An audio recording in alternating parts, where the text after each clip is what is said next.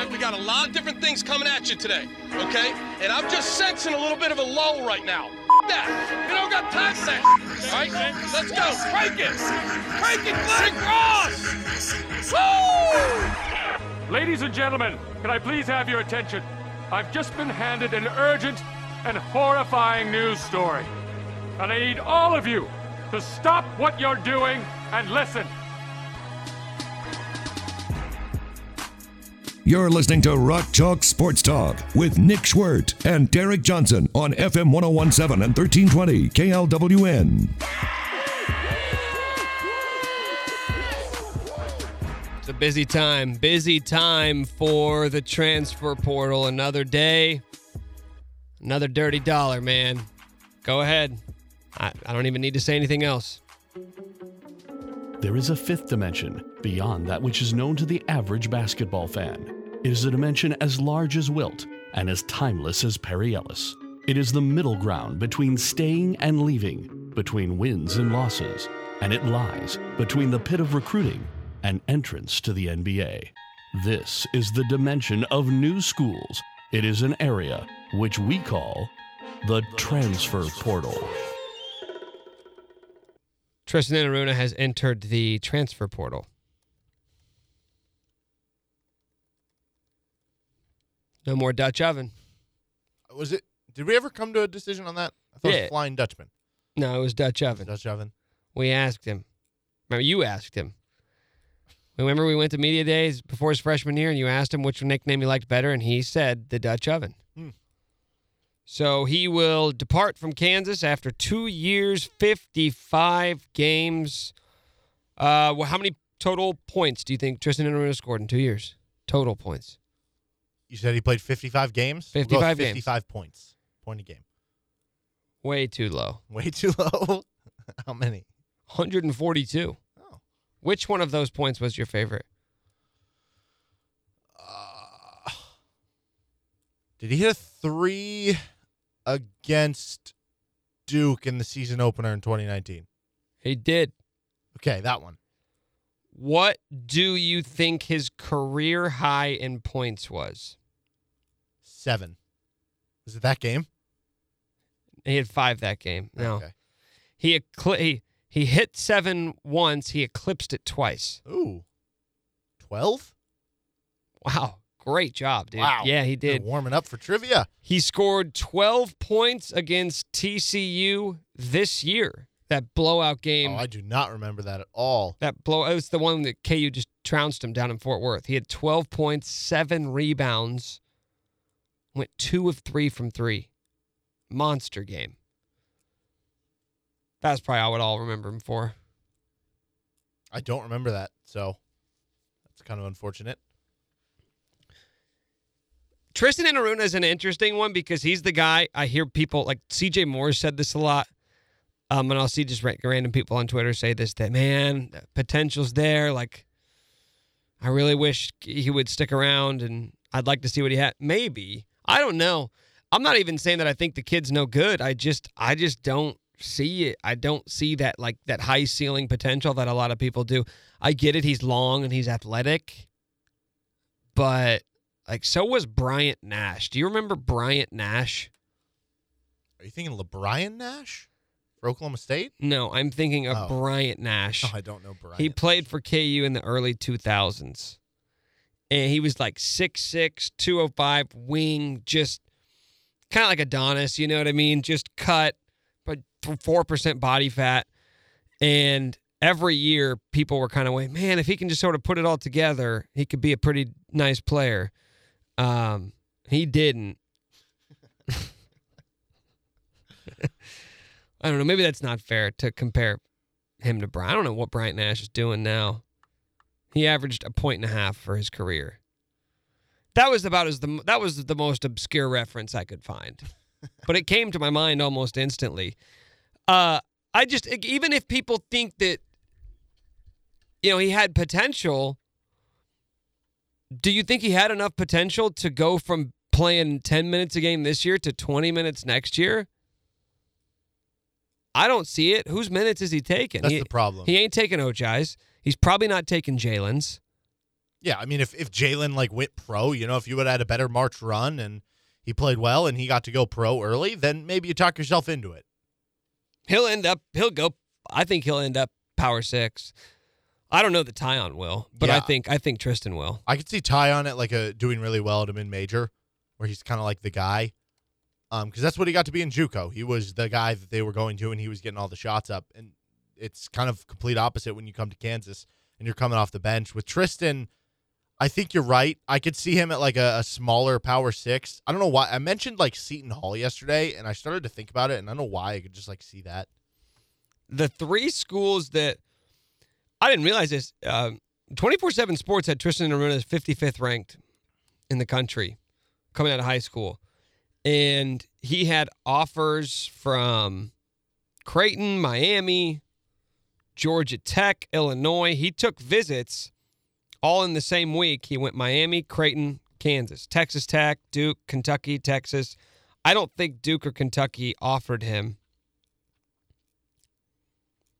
I would I could totally see Texas Tech going after him. Could totally see that.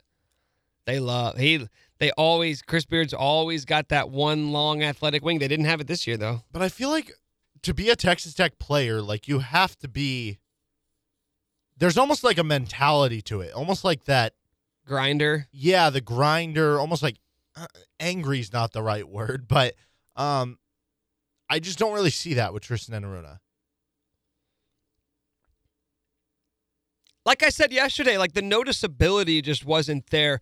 I'm not saying he didn't like hustle or try or anything like that. It's just like that high intensity type player. He never struck me as that. It was more of a. Don't, there's no way. Like I was gonna say relaxed, but even if I say he played, he played sort of relaxed. Lack, it sounds like lackadaisical. It sounds like not really trying as hard. I, I don't know. I just never really saw it with him. I think there's probably a program like Creighton might be a good fit because Creighton plays a lot of small ball. You put him in at a small ball four. I don't know. I just think that he needs to get polished a little bit. There's got to be something else to the game besides athleticism. Like, do you have the ability to beat somebody off the dribble? Are you going to be a stretch four that rebounds really well? Are you going to provide rim protection down low? Are you just going to be sort of this rim running big that can get six or eight points a game all off dunks and putbacks? Are you going to fine tune your shot? Like, I don't even know what he shot from three for his career. Uh, 24%. But I don't know how many threes did he take? 13 of 53 in his so that's obviously not really a part of his game at this point either. But I think he has a I, I would still say I think he has a better chance of ending up like power six than Tyon. Where else was Which- Tyon looking at going?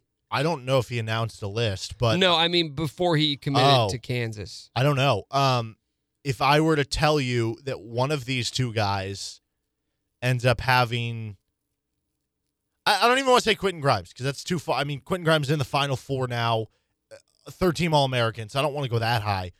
But just in terms of like the mantra of how a lot of KU fans watched Quentin Grimes last night, and it's almost like a bit of jealousy. Like, oh, I wish we could have kept him. Which of those players do you think has a better chance of that happening? Where you look up in March and you're like, man, how could we not Tristan. make room for? Okay, Tristan. I mean, I don't know the circumstances that led Tyon going to JUCO out of high school. If he was just more of a project, if I, I don't know, I don't because there's a, a variety of reasons why somebody would go JUCO, and it's not always because you're not good enough. But he did go JUCO. Tristan Enaruna went was a was a four star prospect, and he's a top fifty, top sixty kid coming out of high school. And those two guys, essentially battling for minutes, one of them was playing pretty consistently, the other one wasn't.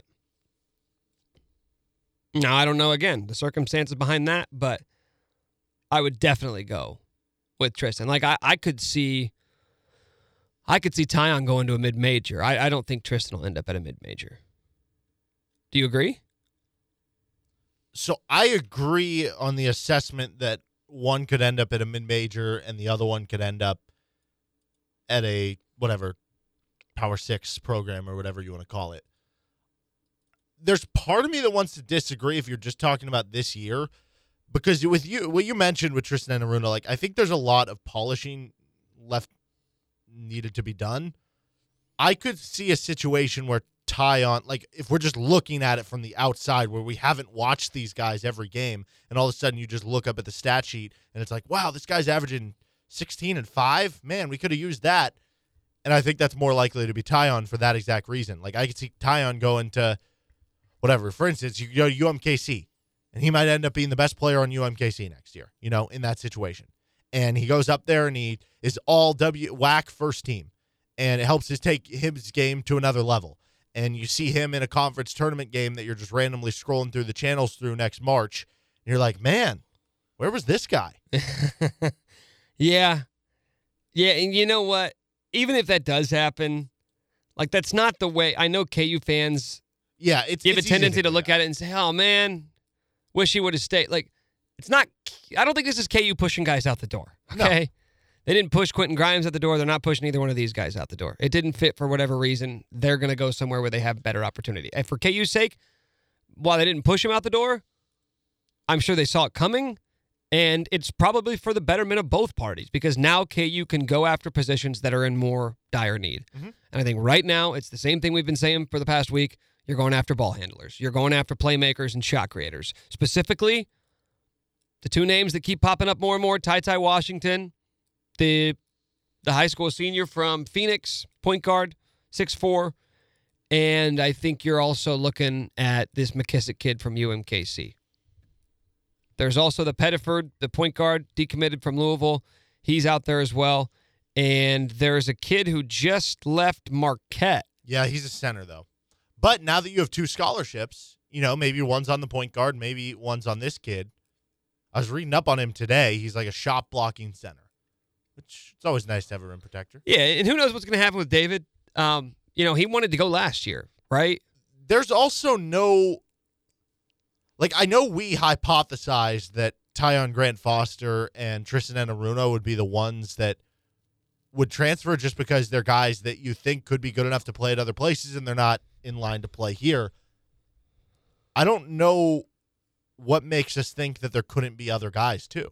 You know, what happens if you're a Latrell Jossell and you say, man, I'm already behind Dajuan Harris. Like, I'm behind whoever else at the point guard. Now they're bringing in other guys. They're going to keep recruiting other guys, you know? At what point do you just say, and, and I don't know, you know, maybe he does think he can fit into a role. Maybe he does think that he wants to stay here for uh, many years. You know, there's certain guys that are fine with that, like Mitch Lightfoot. Well, that's the thing. Uh, Latrell Jossell, he wasn't a top 100 guy. I don't even think he was a top two. He came out of nowhere. Mm-hmm. Like, nobody had heard of him. Yeah. So he chose Kansas, right? I don't think Latrell Jossell saw that and said, oh, I'll be starting by year two. Agreed with that, but I also think it'd be a little naive to expect that every high school kid doesn't just see the offer and go, "Oh my gosh, I get to play there," and they actually like evaluate the depth chart and am I going to be recruited over stuff like that.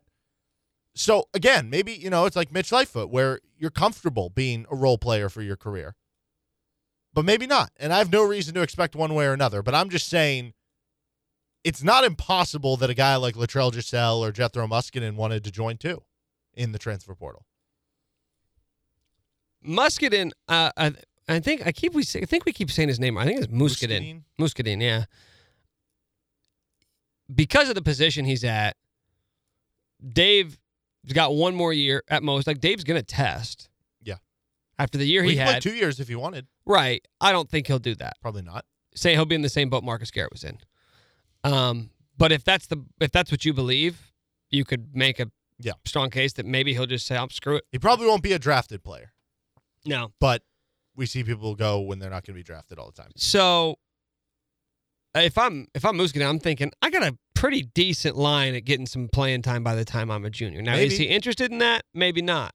I mean, what happens if okay, you're bringing on this JUCO kid, Sydney Curry, and it sounds like he's basically a five. For I mean, he's 6'8", 260 jacked. Like I, I don't think he's a shooter. He's not going to be playing the four, so he's going to be playing the five. You're competing for him with minutes. A guy who's older than you, and I mean, from what we've seen from Muscadin, he's more of a project. He needs to get weight on him. So I think I kind of look at Sydney Curry and say he'll probably be ahead of him on the depth chart.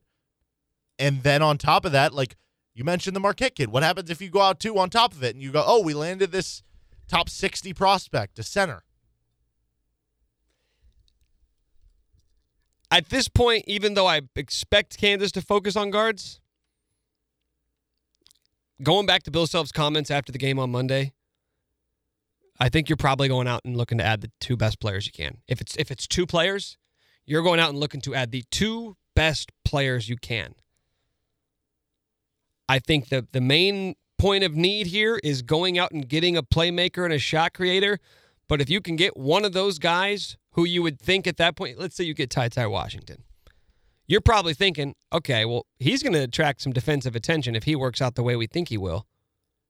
Well, he's going to make everybody around him better. So maybe we don't need to add another guard to an to at that point. You've already got Christian Braun and Bryce Thompson competing for minutes. You know Ochai is going to play, and you feel pretty good about the chance that that Jalen's going to play a lot of minutes. As much as there was sort of this up and down structure to his season, it was also a freshman year, kind of like we saw with Ochai, and then you just start to see more consistency with more experience. If going out and adding another big guy, and not to mention you've got Zach Clemence and KJ Adams, they're not all going to compete for minutes, but you feel like that three four spot's pretty well spoken for. Go and add some front court depth. If if that's if you think going out and getting a guy like that's better than getting a, a kid like McKissic, who maybe you wonder about the the talent level that he was playing against, then then so be it. I think talent is the big keyword here. Go out and get the best players you can, regardless of position. With I think I guess the caveat that you get at least one playmaker slash ball handler with now these two open spots that you have. We'll talk more about this on the other side and with Matt Tate coming up here in about 15 minutes. This is Rock Chalk Sports Talk.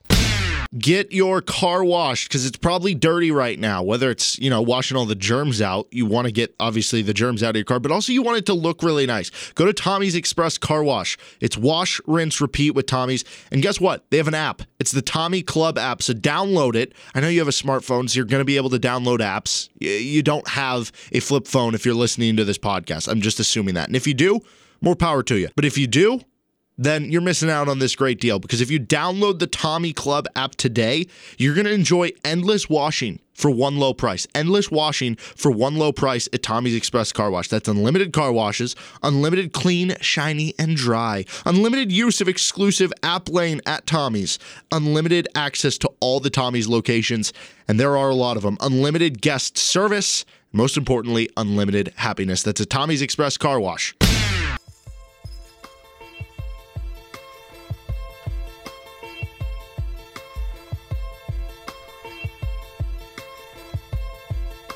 So officially now, two spots to fill for Bill Self and this coaching staff. The transfer portal gets more robust by the day. So there's plenty of guys out there, but I guess it's about finding the right guys. Let's talk about who those guys might be. With Matt Tate of the Lawrence Journal World, who joins us now on the show. Matt, over the last 24 hours or so, we have seen departures from both Tyon Grant Foster and Tristan Enaruna who have entered their names into the transfer portal. We talked about this last week. I don't think that's a huge surprise for either one of those guys leaving. Do you think it's done, or do you expect more departures, whether it's transfer portal or even guys trying their hand at the NBA draft?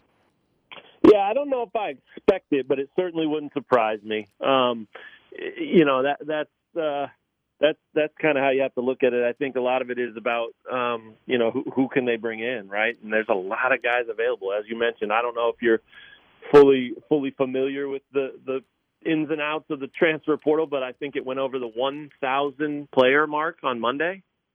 I mean, that's just outrageous to me. It, it's just it's just absolutely outrageous, and you know, part of me wants to hate it because it's it's free agency and because it's just people, you know, coming and going and coming and going. But but the other part of me wants to wants to enjoy it, wants to like it because I do think that sometimes kids get in a situation where the place, you know, either wasn't what they thought it was or didn't fit them or the coach and them didn't gel like they had hoped and and sometimes it goes the other way where a program ends up with a kid that that you know oh gosh that's that's not the player we thought we were getting at all. And you know so the opportunity for these kids and coaches and programs to kind of come together and have these conversations about hey is it best for you to maybe move on? Or hey i'm going to take off. Is that all right? You know i mean like that that that's great to me. I think that that on on some level should be an option because these kids get such a limited number of years and limited time frame to be able to play college basketball and, and do it, you know, where they want to do it and, and contribute. So um, I, I, I don't hate it entirely, but I do think the the whole the whole idea of, of free agency and just how many kids are involved in this thing and how quickly it's it's an easy answer and an easy decision um, kind of blows my mind. It just doesn't doesn't seem real still. So I know that kind of got off topic or, or a little tangent. Well, you know what's here. weird about that though? I'm glad you brought it up because you know, you'll hear the quotes from the coaches who say they hate it. It's like the wild wild west. It makes things so difficult, yet everybody's benefiting from it, right? Like can we we knew at the end of the season Kansas needed to go out and, and make some changes to this roster. So while yeah, you may lose guys like Tristan Enaruna and Tyon Grant Foster, like you needed you needed spots to open up if you want to go out and make some big changes to the roster this offseason. So I, I kind of wonder where it comes from because I feel like everybody's getting hurt by it, but it also gives everybody an equal chance to benefit from it. Yeah, I, I like that because I I don't think I, I like what you said there. I don't think it's a guarantee that everybody benefits from it, but if you do get screwed on one end by a kid bailing on your program or whatever, you do have the opportunity to go out there and, and immediately find a you know a suitable replacement. Maybe it's not the best fit, maybe it's not the exact same size or position or whatever, but maybe it's better. Maybe it ends up working out better. So it, it is the opportunity to do that, and and at least you're not left high and dry where you got to go find the you know unsigned high school kid who got picked over a hundred times and nobody wanted in the first place, and now you're stuck with him as a as Yeah. a key part of your team. You know that that that's not cool either. Um, but it does hurt the high school kids. There's no question about that. I mean, these coaches are in the position where you know now they can just sit back and, and wait for a kid to enter the transfer portal, and especially with this one-time transfer exemption, if that does pass next month, which I think everybody still expects that it will. Gosh, now now you're looking at a you know you're looking at a situation where why wouldn't a coach of a of a high major program take a kid who's been playing college basketball for three years, who understands what college life is like, who has physically and emotionally and mentally matured a little bit, versus taking a gamble on a three or four or five star high school kid that you know there's a lot of potential there, but you're going to have to put in some patience and you're going to have to do the waiting game for him to you know maybe adjust to that level and also you know get to the point where he actually is what you think he is because there's no guarantee that is going to happen even with the five star kids. They don't all pan out you know? So i i think you know coaches are as much as it's another thing on their plate and, and in some ways a headache it does it does provide them with the opportunity to go you know take a a, a, a smaller gamble on a more proven prospect. And and so I think there's an advantage there for sure um, but but you know, I was looking through this deal um, the other day, and and the East. Let's let's look at Eastern Washington, since everybody knows who they are now. Tanner Groves, the big burly lumberjack, his younger brother, who was equally as impressive against KU in that first round game, and Mike Meadows, who was their best guard in that game. They're all in the portal. Now, their head coach took another job, so I don't blame those kids for going and looking for an opportunity to play somewhere else. Um, and and maybe they'll be able to jump up a level, maybe not. I don't know, but but probably they were they were all pretty good, talented players and and led their team to the tournament. But now, what are you at Eastern Washington without those three guys? You know, and so so you said a minute ago it benefits everybody, and, and there's a there's a, a, a limited example of it. It probably doesn't benefit Eastern Washington. This probably isn't helping helping them. You know, I mean, now that's probably again triggered because their coach left to take the job at Portland. So if he stays, those three guys maybe all stay as well, and then they run it back, and maybe they get to the Sweet 16, and it's you know bliss for the Eagles, all that. But but I, you know I just it's hard to look at those things and and and I didn't even look for any more, but there may be another Eastern Washington player in there. I mean those are just three that jumped out at me real quick. So I, I you know I don't know. I don't think there's any. I don't think there's any need to really define it. I don't think there's I don't think it really matters what what you say it is or what I say it is or even what Bill Self says it is. I think it's it is what you make it. It is um, different things to different people and and at different times. And sometimes it works out. Sometimes it's the best thing ever. Sometimes it's kind of a headache, and sometimes it's you know everything in between. So I think it's cool it exists, but I do think it's changing. I do think it's changing college basketball in a major, major way, and uh, I don't think that's probably slowing down anytime soon. How quickly do you expect this staff to move? Because in in one regard, you know, if there's there's a guy out there that you want, then I'd imagine you want to get him locked up, right? One in the hand worth two in the bush, something like that. Am I saying that right? Yeah. Um, Yeah. But in the other regard, as you mentioned, there's more and more names being added to the transfer portal by the day. So what does Kansas do? Do they play the waiting game to see if more attractive options or guys they think would be better fits hit the market, or are they going to try and get guys locked up as quickly as possible?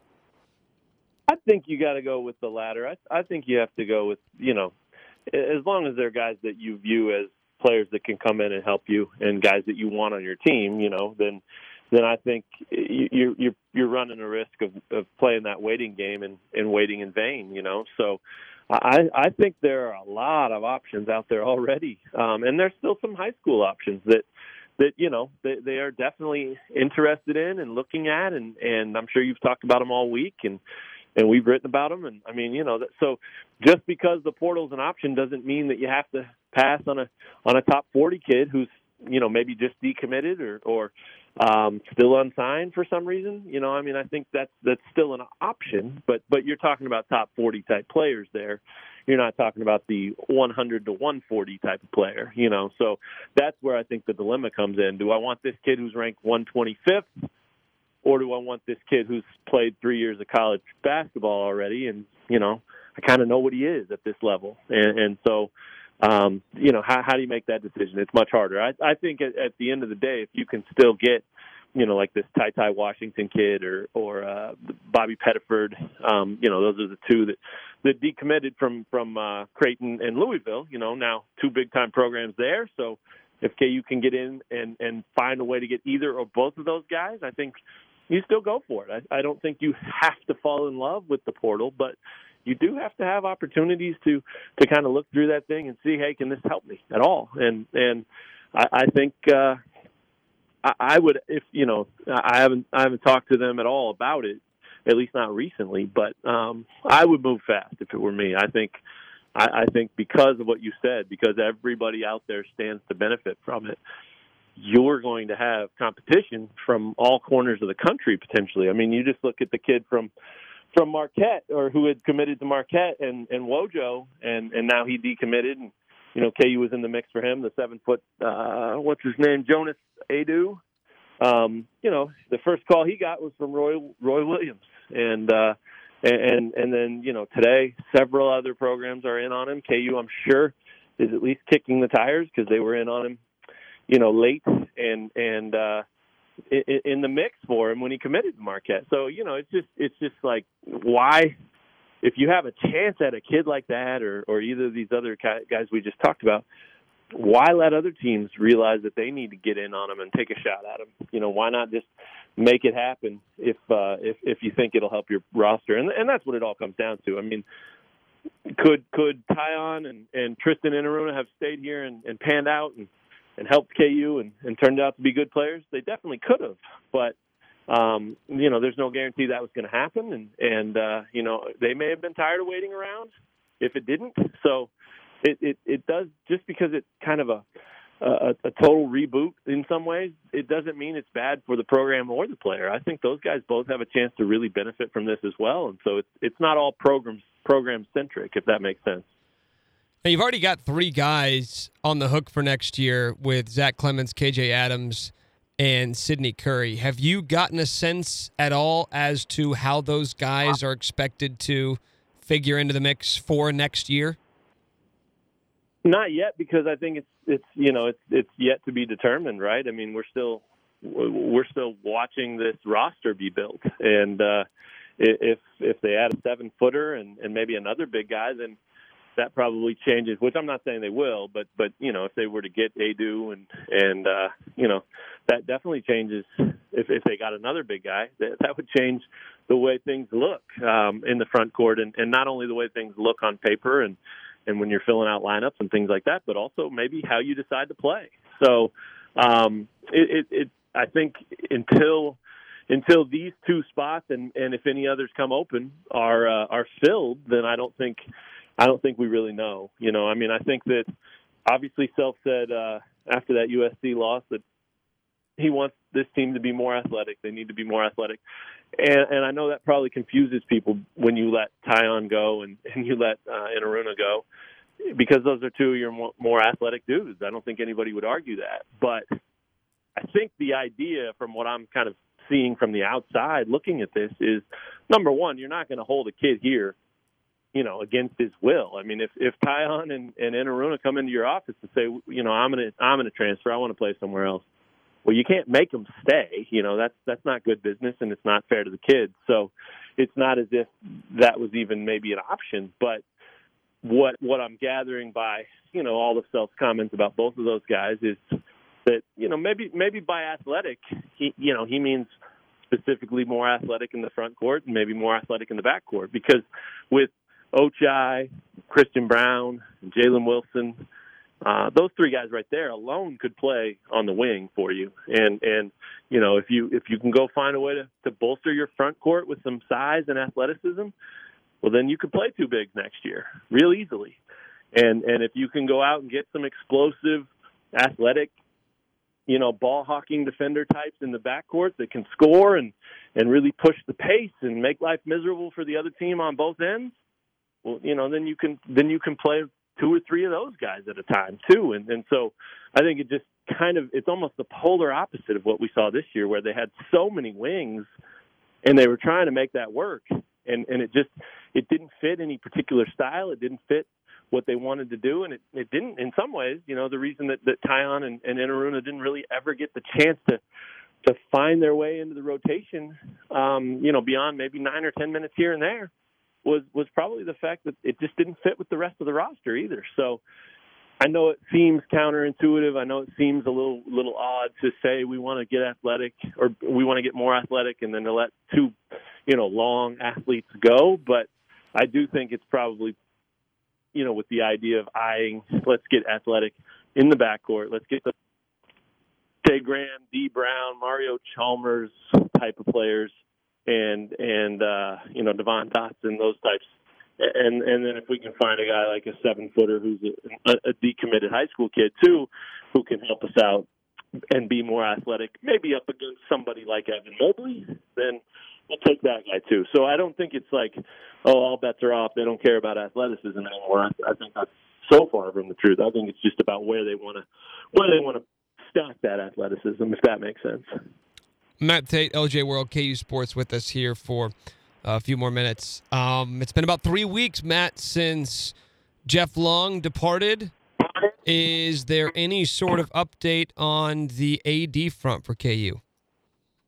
Um, yeah, it's been pretty quiet, obviously. Um, and I think, you know, I think that, uh, I, you know, what did Girod say on Mar- it was March 10th, I think, that he said within a, a few weeks.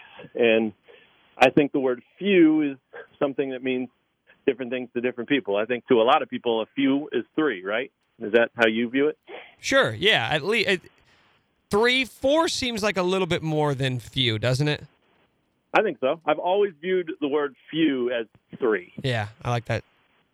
But but because it's not two, two is a couple, Mhm. right? All right. Right. So if you were going to say we'll have it done in a couple weeks, I would expect you to have it done in two weeks. If you say few, I think three weeks is reasonable, and and like you said, maybe not quite four, but but three to four seems fair. So anyway, that was that was 20 days ago now that he said that when um like you said when when Jeff was was uh was out the door so I think you know I, I think it from what I hear and, and the limited ability to to kind of talk to people that I've had I it seems like the maybe having something resolved by the end of this week is a little tight. I don't I don't know that that that's in the cards. Um, but it wouldn't surprise me at all if, if next week becomes pretty realistic. And, uh, you know, I, I, again, I don't know. I, I mean, AD searches are so hard because um, they're not as well known as football coaches. They're not super popular names. They try to keep it as quiet as they can, even more so than football coaches on some levels. So, um, you know, I, I, from everything I've heard, it's going really well. Um, they're encouraged by by the process. They're encouraged by you know some of the people they've they've been able to reach out to and, and have conversations with and things like that. Um, but as far as finalists or any list of candidates or anything like that, I, I don't think they're quite to that point yet. Um, but again, I you know it's very it's very tight-lipped, and and I don't I haven't heard too much about it other than the fact that that I I know people are pleased with how it's going, and and uh, you know I think that. I, I my gut tells me this is not hearing this from anybody. It's just kind of evaluating the way this whole thing's played out. I mean, my gut tells me that they're going to have to hire a, a sitting athletic director, and you know, if that's a Power Five person, so be it. That would be obviously a really a really nice pull because you're taking somebody from the same type of level and bringing them on to your side of the, the, the table. But if it's a group of five guy, you know, or gal, that's that's not the worst thing either. I just think I think experience is so important, and I think I think that's probably true at any point when you're at anytime you're hiring an athletic director. But I think it's so much more true with this particular hire for Kansas because of everything that's on the horizon. I mean, immediately walking in the door, you've got to hire a football coach. Everybody knows that. Um, shortly thereafter, however many months or whatever it, it, the timeline becomes, you're definitely going to have to be a part of leading this department through whatever comes of the NCAA mess and and and the sanctions that come down, if if any, and all of that stuff. And and so those are two really big things, you know, that that that it would be really hard, I think, to throw at at somebody sitting in the AD chair for the first time. So um, that doesn't mean it has to be a retread. That doesn't mean you know that if they that if they don't hire someone who's a sitting AD that that that's a fail. I mean, I just that's just how I view it. I think that I think that given the the climate and the circumstances that are surrounding the university right now, or the athletic department anyway, I think that it's going to be really important for them to get somebody who they they feel confident stepping into those those roles and, and filling those duties because it's those are big I mean program shaping future changing type of moves that, that you're going to have to uh, be a big big part of. So um yeah I, I don't know. I mean I kind of I kind of get the feeling that something by maybe by the end of the next week like I said is is realistic. Um doesn't mean it can't change doesn't mean it's going to happen that way. Uh, it's all depending on your definition of few. And now that we've mapped that out for everybody then you know, people can decide what few means to them, and and then they can get up in arms and outraged if uh, if it doesn't happen according to their definition, or they can just sit back and and see how it plays out. That's you know, I've I've been making calls almost every day. Maybe not as much when I was in Indy, but uh, certainly in, before that, and, and and since I've been home, and just trying to figure out who knows what what I can find out, and it's just it's tough. It's it's uh it's it's they they, they make these searches really really tight-lipped for a reason, and, and they're doing a good job with, of that with this one. All right, keep us posted, man. We're waiting over here with bated breath. So you hear it's anything? Big deal. I mean, it, it, just yeah, call right into the hotline, deal. man. We'll get you on whenever. We'll we'll cut whatever we're doing to, you to get a red phone update. there for me. That's exactly right. We've got two phones. We've got one normal phone, and then we got the Matt Tate emergency hotline. Love it. Love it. I appreciate that. The rotary, I hope, right? Yeah, exactly. Exactly. We keep Good. it old school around here. Matt, thank you for the time as always, man. I appreciate you. All right, man. It's going to be a fun few weeks. Whatever happens with all of that stuff. I mean, that you know, usually when when basketball season ends, there's a little bit of a lull, and uh, there's not right now. I mean, there's there's a lot of activity around basketball still, and and uh, and both of those searches, the AD search and the football search, are are massive, massive things for the future of this uh, university. So not quiet, relaxing, calm times by any means, but uh, we'll see what we'll see what they can make of it. It'll be very interesting, though. Thanks again, man. All right, thank you guys. Take care. All right, that is Matt Tate of the LJ World. He's Derek Johnson. I'm Nick Schwerdt. You're listening to Rock Chalk Sports Talk.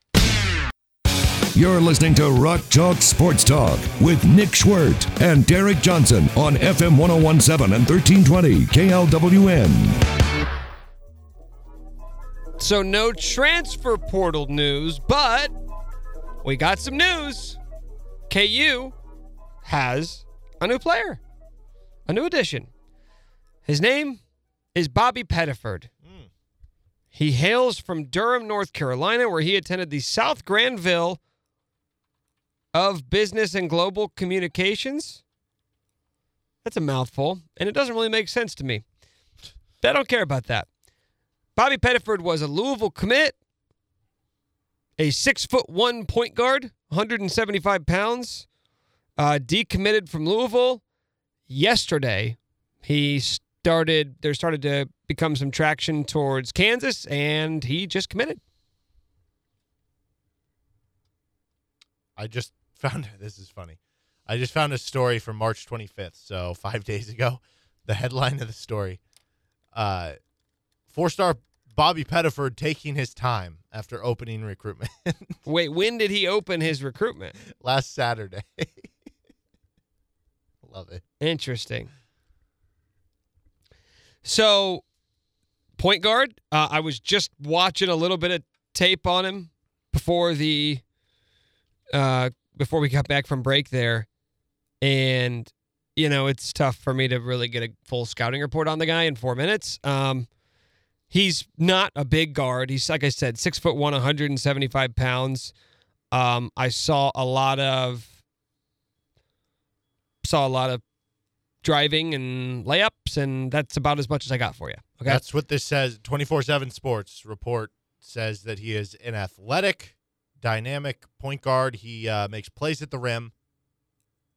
So uh, that sounds kind of like the guy that Bill Self wanted to bring in a guy who is athletic, who is a guard, who can be the lead guard. oh my gosh. What'd you say yesterday? You said that you were going to miss having a three initial player on the team. You just got one. You were sad that KU was losing Tyon Grant Foster, TGF, Oh, yes. Wait, BPJ. what? BPJ, Where's the oh the junior? Bobby Pettiford Okay. Jr. I can I can. They call. Michael Porter like Jr. that. MPJ. Yeah. Okay. BPJ. Love it. Love it. You're loving it, aren't you? guy. Awesome. We're good. Awesome. So there we go. Uh, he is ranked 88th in the 24 7 sports composite. So here's what is an important thing to, to note here. Um,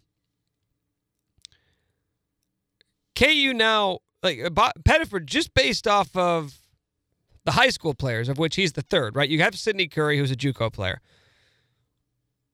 Zach Clemence, KJ Adams, now Bobby Pettiford. Pettiford's actually ranked below both of those high school players. Zach Clemence is ranked 39th. KJ Adams ranked 71th. Bobby Pettiford 88th. So, in one regard, you would say addressing a need. You needed point guards. You need playmakers, um, ball handlers. He's one of those guys. Flip side of that is how much do you expect a guy who's ranked 88th to come in and play right away? In terms of filling a void left by Marcus Garrett, is this the type of player you expect to come in and immediately compete to be a starter on this team? It's hard. I, I don't know Yeah. the answer to that question. I'm not trying to insinuate anything. I don't know the answer to that question. What I would say is it's not a slam dunk. If he were, you know, like Ty Ty Washington, ranked 34th, you would immediately expect him to come in and start, if not compete for a starting job. With Pettiford, I don't really think you have that same level of certainty. So I don't know if this means anything to you. Um, Sam Vecenie, who does really good work for the Athletic with just kind of draft prospects and some college basketball as well. Um, they they've been putting together on the Athletic rankings of the top available players, whether it's transfers or freshmen. I haven't seen where this guy is. I'm going to try to pull it up. But here's what he just tweeted. 31st. Okay, which is pretty good because that includes, like I said, transfers and freshmen available. Uh, he just said Kansas fans can also see where we had him in the post. Uh, honestly, I've been wondering for a few days if we were a touch low on him. Love his athleticism. Was a huge fan of his defensive intensity on tape. There you go. Well, So- defensive intensity and athleticism. Your questions don't go away. Will he be able to play right away? That's the question. I think long term, we can say this is probably a great get for Kansas. But to your point about the right away, I almost wish that there was like another subsect of recruiting rankings for like impact freshmen, like when they get there. You know, because the recruiting rankings are done based off of your like I, I forget what the year amount if it's four year trajectory or just like basketball career. No, I think it's uh, we we It's talked to career? we talked to Jerry Meyer, who's like uh, I, I don't know if he still is. He was the director of scouting for twenty four seven, and he said like the what what they are evaluating is your entire basketball career, Like that's Okay. what they're ranking it based off of. So, see, I wish we could see just freshmen in college basketball because how many times have we seen it both ways? How many times have we seen, perfect example, Tristan Enaruna, number 55 recruit in the country, 30 spots higher than this kid, come in and not be able to play for his first two years? Mhm. We've seen that a lot. How many times, though, have we seen a player, whether it's like like Drew Timme, last year he came off the bench, but people were saying he was even better than Filip Petrusev last year, who was the WCC Player of the Year. Here's he's in year two, and Drew uh, Timme was I think like the 60th recruit, Mhm. or like uh oh, was the kid for Iowa State? Talen Horton Tucker. He wasn't like a top 50 recruit. He was like a first round draft pick. You know, so I almost wish that we had a separate list for just guys of like what they're going to do as a freshman because I don't know if he's rated 88th because he's a smaller guard. Maybe it's assuming that over the course of his basketball career, it'll be harder for him once he goes to the NBA and beyond. But as an immediate player, what if he is good enough to be, in theory, like a top 30 just incoming freshman for his first year? For what it's worth, Rival has now moved Kansas up to the 16th ranked class for 2021, which is kind of funny because like you're losing players. Like Kansas lost two players, so we're gonna look at this recruiting class and it's they're gonna add another player, and then it's gonna jump up even higher, and they could be top 10 at that point, and we'd say, "Wow, this is great." This is a great class. What a, this is this is great. This is awesome. Well, you lost two players too, so there's no guarantee that those guys are going to be better than the guys who were there. You'd like to think so, but obviously you don't know that.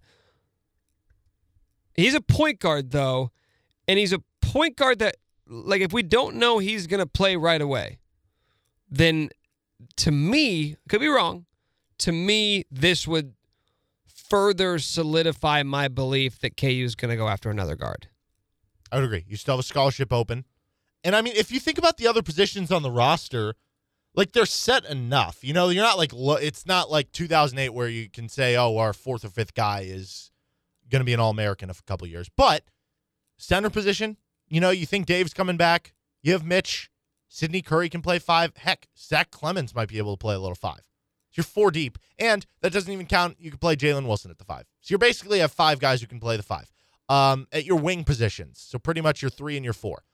Jalen Wilson, Christian Braun, Ochai Agbaji, um, KJ Adams, and maybe Zach Clemence can basically be a four. So you're basically five deep at those two positions. And I'm trying to think if I missed anybody. Oh, Muscadin too at the center. So you're Mhm. even six deep there. Um, at the guard position, like the two guard, you could play Bryce Thompson. You could play uh, Dajuan Harris. That is your thinnest spot between the one and the two spot compared to those other two where you are five or six deep at those positions. So even though you did get this guy, I think you're 100% right. I think you go out there and you pair a guy who is maybe more of a future piece but could impact you right away with a guy who is a current piece. Yeah, because you mentioned that that piece, and you've brought it up a couple times on the Athletic that is talking about the that ranks the the, the transfers, the transfers, and the recruits, and Pettiford was thirty first. Ty Ty Washington is fourth on that list, so I don't think first off that this is going to change your interest in him unless there's something I don't know. Also, I don't think it would change his interest in KU because he's not going to look at this and say, well, now I'm never going to play. He's going to look at this and say, oh, I'm better than everybody on that roster at that position. Yeah. No, I mean, the ideal thing for Bill Self is he wants to have two ball handlers, two quick ball handlers can go get a shot on the court at all times. You know, when Dajuan Harris is out there, that might not be the case, but Dajuan is so good at the other things that as long as the other guy can do that, you should be okay. And you go get that other guy, you create what you talked about a week ago ultimate guard competition. Mm-hmm. You know, you could convince me that this kid rise above the crop, and Devonte Graham and Frank Mason were both guys. And I almost want to like punch myself for even bringing those two up because you know those two are the top one percent of what could happen to a guy who was rated where they were as recruits, committed to Appalachian State or Towson or whatever, and became what they did. But just the idea that you had these guards who were rated lower, and it's not as if Devonte Graham and Frank Mason were guys that only broke out as juniors or- or seniors. Both of them played as freshmen. You know, Devonte was playing 20 minutes a game as a freshman. Frank Mason was playing 15 minutes a game as a freshman. That's kind of the role I look at with Pettiford. So it doesn't solve that issue where you still need somebody to come in and be one of your best players to be that shot creator and the lead guard who is going to play 30 minutes a game, but it's trending you in the right direction. Yeah. I mean, the competition thing is big because I know there's a lot of people excited about Dajuan, and I am too.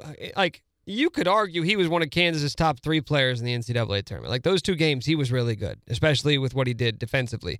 But I just, I have my questions about what it's going to look like when he is the guy, right? And, and again, maybe he is that dude. And that's the other thing we don't know. Like, what is Bill Self and this coaching staff's comfort level with him going into next year? What is their outlook? Do they view him as being a 30 minute per game guy? That would be a big jump from one year to the next, from being a backup point guard to a guy who hardly ever came off the court. And then in one year, turning into a 30 minute per game dude who is absolutely the alpha of this offense. Like, I almost. I almost envision next year like the ideal scenario being not what it was in 2008 to the point where like that's the talent level, but just it being 2008 where you don't really have one point guard. Like you don't really think of it as, oh, well Mario's the point guard or Russ is the point guard. You just think of it as you've got two point guards on the court. That is the ideal scenario. Obviously, you're not going to have Mario and Russ. I'm just saying posi- positionally to have two guys who you both think of as yeah, yeah, they both kind of do the same thing out there. Maybe one of them's a better scorer, one of them's a better passer, one of them's maybe a little bit better of a defender. They kind of complement each other well. And maybe that's who this guy is. Maybe Pettiford is the guy who comes in and pushes Harris. Like they look at Harris and like and think, okay, now you've got some compet. Now you've got a reason to work your tail off this summer because there's nothing guaranteed. I don't think Bill Self likes that. I don't think Bill Self likes going through a summer being like, oh, but this guy knows he's the guy because there's literally nobody else at his position. Like you need to get some guys in there. But it, it pushes for everybody. If you're able to get another guard too, and it pushes Bryce, it pushes Christian, yeah. but even the wings, because if you get another guard, now all of a sudden it's like, no, we are going to play basically two point guards at all time. You know what that means? That means you guys who are threes, you're not going to be able to play the two. You know, like Christian, you can't slide over to the two now. We're playing two point guards, Mm-hmm. so there's less minutes to go around there, and now there's more competition for the wing minutes as well. Yeah, I mean, the only guy who I go into next season thinking this is your role, it will not be affected whatsoever, is Ochai. Dave, Yeah, I mean, Dave had nobody pushing him this year. Nobody. I don't know what. Yeah, to, I I, have no idea what to expect from Sydney Curry. Sure, but I, I guess like the way I viewed that is like the floor of Dave is he's going to give you 25 minutes a game. You know, Sure. Yeah. Yeah. I'm just like Ochai's the one guy. It's oh, you're playing 33 minutes a game next year. There is nothing that anybody could do to take minutes away from you. You are going to be the dude. And that's why, I, like, like I said earlier, man, the more playmakers you bring in, the better it is for guys like Ochai and Christian and Jalen who aren't forced to create on their own. Like that, that image of the offense and the way that it moved in that game against USC will it's going to be etched in my brain all off season. I wish you guys could have seen it on Tuesday afternoon. Derek and I reenacting the Kansas offense. I mean, it was just like dribble between your legs, not really shake anybody or create any separation, dribble into the lane five feet, and then turn around and throw it out to somebody else who would then dribble between his legs for a little bit, a little hezzy, drive five feet into the lane, turn around, kick it out to the next guy, five, four, and then Marcus Garrett's chucking up a contested three. That ain't gonna cut it. You gotta find some guys who can create. Because I do believe that in a more functional offense, Jalen, Christian, Ochai can all be really nice pieces. They just didn't mesh this year. So KU still got one more spot. Who that could go to, we'll talk about with Kevin Flaherty of 24 7 Sports. We'll do that coming up here in about 20 minutes. Up next, let's recap last night's games. We have two teams officially into the Final Four, two more tonight. We'll get into all that next. So we've already got two coaches in the Final Four who have a chance at winning their first NCAA title, and Scott Drew and Kelvin Sampson, whoever ends up winning the title this year, it will be a coach winning the title for the first time. Who will that be? Let's talk about it with Kevin Flaherty, 24 7 Sports. Let's get into these games from last night. First, with Houston, Kelvin Sampson taking this team to a Final Four in his seventh season down in Houston. And Kevin, when he took this program over, I mean, this was a downtrodden Houston basketball program. I believe his first year in Houston, they averaged less than 3,000 fans per game. And now, four straight years in the tournament, headed to the Final Four. Just how impressive is the job that Sampson has done down there? Uh, I think it's an incredible job, and, and it's one of those things where certain teams, you know, you look at them and you can say, okay, they've had success because they just basically go out and, and recruit better talent than, than everybody else, and to a certain extent, they're going to be somewhat successful because they're going to have more talent than the other guys. And I think one of the things that's really impressive about Sampson's job at Houston is every single coach out there talks about culture, but I think when you see Houston play, you can recognize culture in action. You know, you you can tell distinctly if you took Houston's jersey off and just had them play, you know, somebody else, you you you would say, okay, that's a Houston team. I, I recognize the style of play, the way that they hit the glass, the way that they defend, and all of that. And I think they've been able to identify the right guys in recruiting and transfers who kind of fit that culture and then develop those guys as well. And, and so it's it's super impressive. It's really impressive to do it, you know, obviously without a a lot of top 100 guys, but I think when you watch Houston play somebody, they don't really take a backseat to anybody athletically either. Yeah, it's it's the speed, right? With the defense and the way that they're able to push the ball up the court that makes them such an incredible team to try and score against. You saw that in the first half against Oregon State last night. And Quentin Grimes, a big part of that. He made some really big shots down the stretch. How would you characterize sort of his growth from what we saw at Kansas two years ago to what he's become now as a junior leading that team to the Final Four? We've gotten better in every area, Nick, and I don't think that that's a stretch or, or hyperbole. And I, and I don't think that it would be stretching it to say that had Quentin Grimes stuck it out at Kansas, he probably would have developed in just about every area. But it's been across the board. You know, he shoots it better, you know, both inside and outside the arc.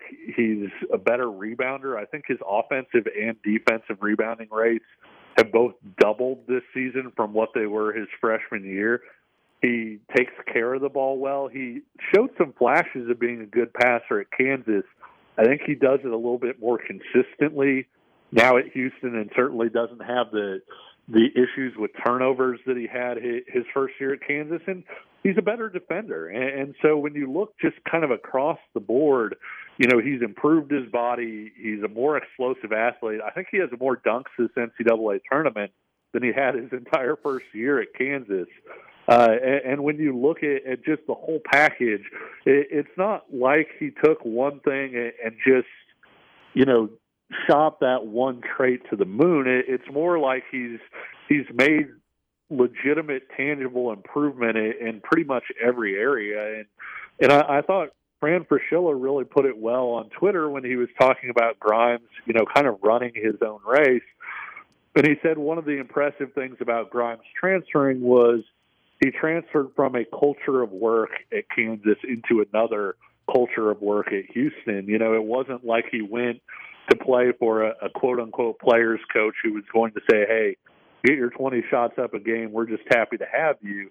He he went to a place where he was going to have to buckle down, and I think that we've seen the uh, the benefits of that this year as he's emerged as as an All America type player, and and he won his Conference Player of the Year award this year.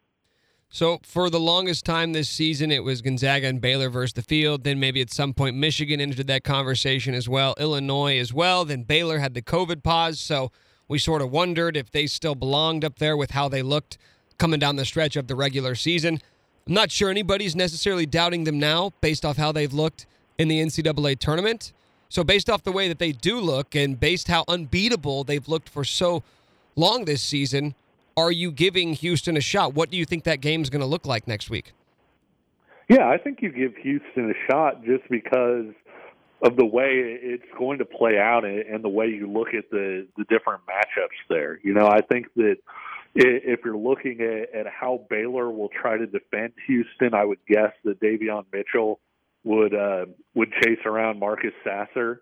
And while Jared Butler's a really good defender, you know that that gives Quentin Grimes a, a chance to use his strength and his size in that matchup a little bit and, and possibly have some success there.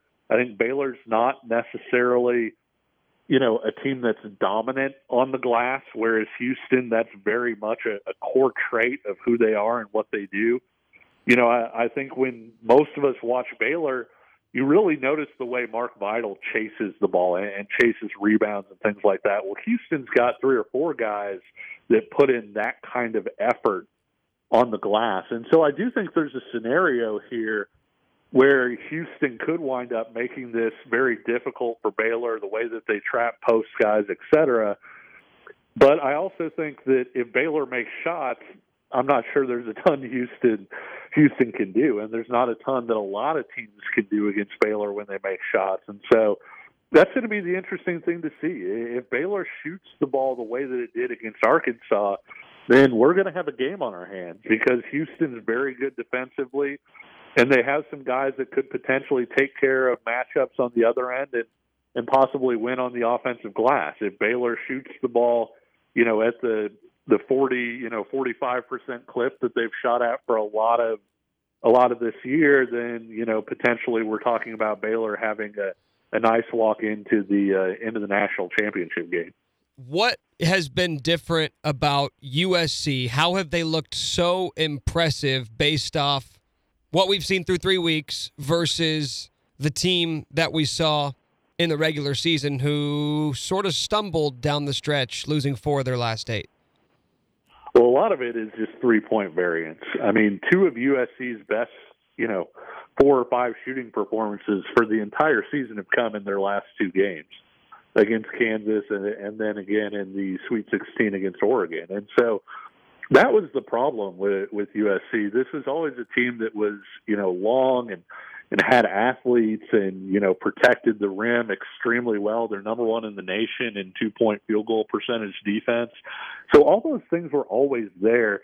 The issue was that USC didn't always score at, a high level, and a lot of that disappears when you go out and you're making double digit three pointers in a game and you're shooting 50% from three, you know, in, in games. And so as long as USC is making shots, there's really not a whole lot you can do against the Trojans because they still have that that long defense that, that's tough to deal with and everything else.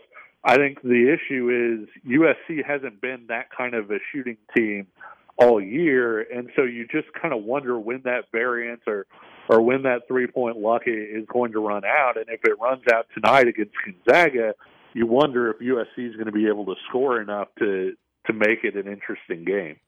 Well, you just sort of maybe answered it a bit, but I'm looking at the numbers now in the tournament through three games 51%. That's the percentage of three point shots that USC has converted. Can they beat Gonzaga without hitting 45, 50% of their threes? Probably not. And, and I know that that's you know a, that's a, a quick answer, but you aren't going to beat Gonzaga without scoring 75 plus points, and it's probably closer to the plus part, right? Like it's you know I think Gonzaga has been held underneath 76. I think once this entire season and scored 72 in that game.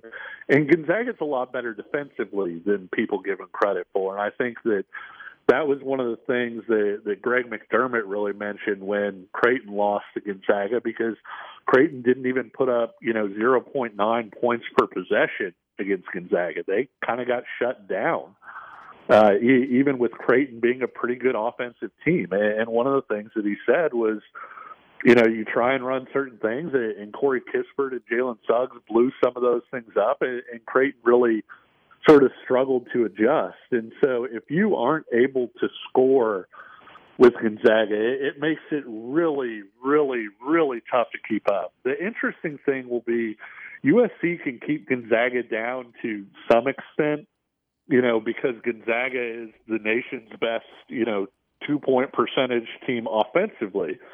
And so, so you have, you know, sort of this immovable object beats unstoppable force type thing with USC's two point defense and, and how easily Gonzaga scores on the interior. But the problem is, is Gonzaga gets that from all five spots. It's not that they shoot a high percentage because Udoka Azubuike's dunking on everybody, and that's why they're shooting well from two.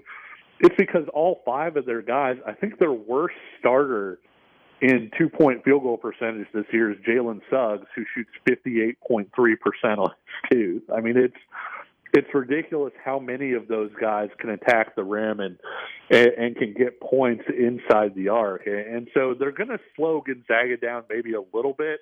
But at the same time, if USC isn't hitting shots and isn't hitting outside shots specifically, I just have a hard time seeing USC putting up enough points to keep up with even a somewhat slowed down Gonzaga.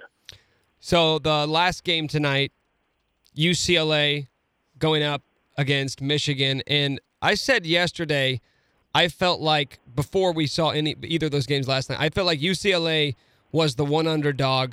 I thought had the best chance of pulling off an upset, and there's just something about the way they've played that feels a little bit less fluky than maybe we've seen with USC or Oregon State and even Arkansas. I just thought didn't look good the first three games of that tournament, so I didn't expect them to be able to win a game against the best team they've seen. But UCLA seems a little bit different because they're the one team I think you could look at and say they had a niche coming into the tournament. They shoot the ball really well, and they've continued to shoot the ball well so far in the tournament. Do you give them a chance tonight against Michigan? Sure, I, I absolutely give them a chance. I, I do think Michigan wins, but I think that UCLA, maybe more than any team left in the field, knows exactly who it is, and you you kind of just hit on that. You know, and part of that I think is because of the injuries and the different things that they had. You know, they were supposed to have a five-star point guard come in, and Daishen Nix, who wound up, you know, signing with UCLA, but ultimately went to play on the G League Ignite team. Then everybody said, okay, well, their all Pac 12 guy and their all America guy is Chris Smith, and they wind up losing him, I think, eight games into the season for for the season. And so because of that, it, it's kind of, you know, I know most of the audience here are Kansas fans. It's kind of like the 2012 team where, yes, you would rather have more depth than not, but the flip side of that is, is a lot of times when you have blows to your depth, everybody really understands what their job is, and, and I think that's one of the things that's interesting about this UCLA team is, is you're going to have Jaime Jaquez, you know, scoring where he scores. Johnny Juzang knows exactly what he's supposed to do. Tiger Campbell knows what his role is, and so when you can go up and down the roster and everybody understands exactly what their job is to contribute to winning, I, I think there's something to be said for that. Two guys entering the transfer portal with Tyon Grant Foster and Tristan Enaruna. One of those spots already filled by Bobby Pettiford, the point guard, formerly a Louisville commit. Don't know exactly how much he's going to figure into the mix, but with still one spot available, what type of player do you expect Kansas is going to go after? You know, it, it's kind of funny because I, I've always said you take what Bill Self says a lot of times with a grain of salt because he he's always speaking to somebody, right? When those of us who who have covered him, you know, when he has a, a press conference, I mean, Nick, how many times have you covered him? And Frank Mason has dropped 25 points, and he comes into the post game press conference and says, "I thought Landon Lucas was the best player on the floor tonight." And, and obviously, it's not that he just failed to notice what Frank Mason was doing, but he was sending a, a message with, with what he was saying. And so it, it came out at the same time, it came out almost a little bit staggering when you heard him talking after the USC loss and saying, hey, we've got to get more athletic and we, we've got to get longer, you know, if we want to compete for, for national titles. And, and I think the thing that's interesting about that is when you look – at the two guys in the transfer portal, sort of the one guy that you could look at on the roster and circle and say, okay, Bill Self has this guy who would make them longer and more athletic if he would play more often was Tyon Grant Foster. And, and so I think with with him entering, it, it wouldn't be any surprise to me if Kansas, you know, went out and pursued a, another guy who, you know, is potentially sort of that long rangey, you know, wing type of guy. The biggest thing that, that Kansas needs and that you're going to see Kansas pursue is a point guard. I don't think that's any surprise to to anybody listening, but I, I also think that it would be interesting – you know, to see if they do wind up going for somebody in that Grant Foster mold, as strange as that sounds, just just somebody who can add some some length and athleticism to a roster that didn't really have a, a ton of that this year. And when you look at what they have returning, you know, at center with David McCormick, what they have coming in and Sydney Curry, I think you're okay at the five. You know, I and so I think the the two spots that you're really looking at are are a point guard and a wing with some length who could potentially add something defensively in there as well. But I wonder about the wing, the length, because I'm looking at the, I get it, one year sample size, but I'm looking at the teams. I'm looking at Houston and Baylor and Gonzaga, who I expect to win. Like those aren't teams that you'd say their biggest strength is their length and athleticism. It's yeah, they have maybe you have a long athletic point guard in Jalen Suggs, right? You've got um, uh, these sort of unicorn type players and Mark Vital, who are just lockdown defenders, Davion Mitchell. Houston is perfecting small ball right now. You, I mean, I, I know you're not saying um, exclusively going after length and athleticism, but just given the fact that you know Tristan Enaruna and Tyon Grant Foster were long athletes and they couldn't find the floor for KU at times this year, wouldn't you be better suited to go all in on just finding more playmakers? ball handlers, shot creators for next year? Sure, and I think if you can find somebody that can do, you know, both, obviously you would love to have that. You know, if you can find that that quote unquote unicorn who is the the long rangey athlete who can create, et cetera. If you can get Houston's DeJon Jarreau, for instance, then you're sitting pretty because he can play make for other players. He can score somewhat for himself, and he's a he's a long, you know, athletic defender who who really you know helped shut down Ethan Thompson and, and helped get Houston to the Final Four through a lot of that. I, I think they're I think you're onto something in that best player available makes a lot of sense, and I, I realize that that sounds like a you know a no duh sort of comment. You know, hey, if you can go get an All American, go get an All American. but but at the same time, I, I do think that when you look at this year's Kansas roster and, and you you say, okay, if you could add some type of player to them to make them better, it's not necessarily adding a point guard, and it's not necessarily adding a center or a small forward or, or whatever else. It's adding a star, right? It's adding the one guy that everybody has to account for. I think if you took Austin Reaves, for instance, who who played that role for Oklahoma, and put him on this year's Kansas team, uh, I think you would have seen Kansas get significantly better because of the way that the defenses have to account for him, the extra attention he attracts, and, and all of that. And so I'm interested to see with the point guard spot, you know, is it somebody like Ty Ty Washington, you know, one of the top recruits out there, who could potentially come in and be have that sort of star power or whatever else? Do you feel like maybe you've got that guy on roster? You know, could Bryce Thompson be a guy in his second year that that brings that, or Jalen Wilson? You know, it, it's easy to forget since he's been here two years. This was his first year really playing, and, and so there's a leap there that Wilson could make as well. And so I, I do think the best player available does hold some merit and, and everything, but at the same time, I also think if you're looking at specific archetypes and and who could really help out. If you could get somebody with with length, a multi-positional defender, based on what you're losing, especially in Marcus Garrett potentially, that makes a lot of sense. He's Kevin Flaherty. You can check out all of his work at 247sports.com. You can hear him here every Tuesday on RCST. Always appreciate it, Kevin. Thank you, man. Thanks a lot, Nick.